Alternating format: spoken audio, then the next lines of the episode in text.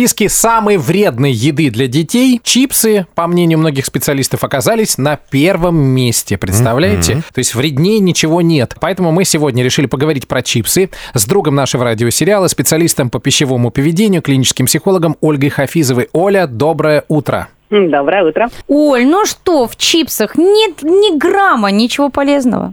ну, как бы есть, они вкусные. Тоже польза, да?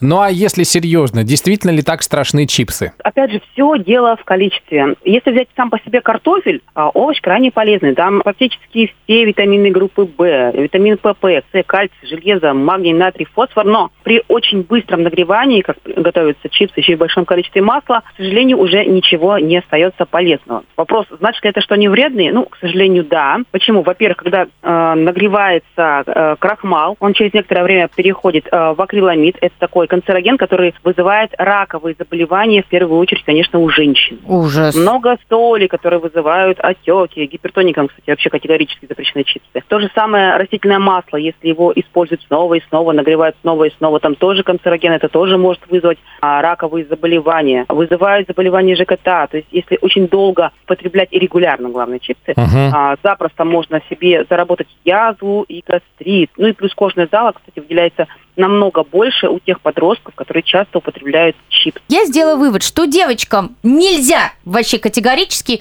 а мальчикам можно вот иногда. Не-не-не-не, давайте так, я за равноправие. Если вы съедаете грамм 70 чипсов а, раза два в месяц, причем лучше не самостоятельно, а вот эм, в компании, например, да? в компании с салатиком,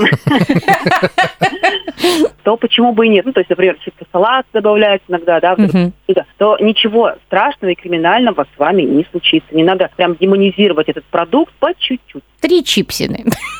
Можно даже до 70 граммов на пачечку съедать, но два раза в месяц. А можно вот еще такой маленький вопросик, чисто для меня.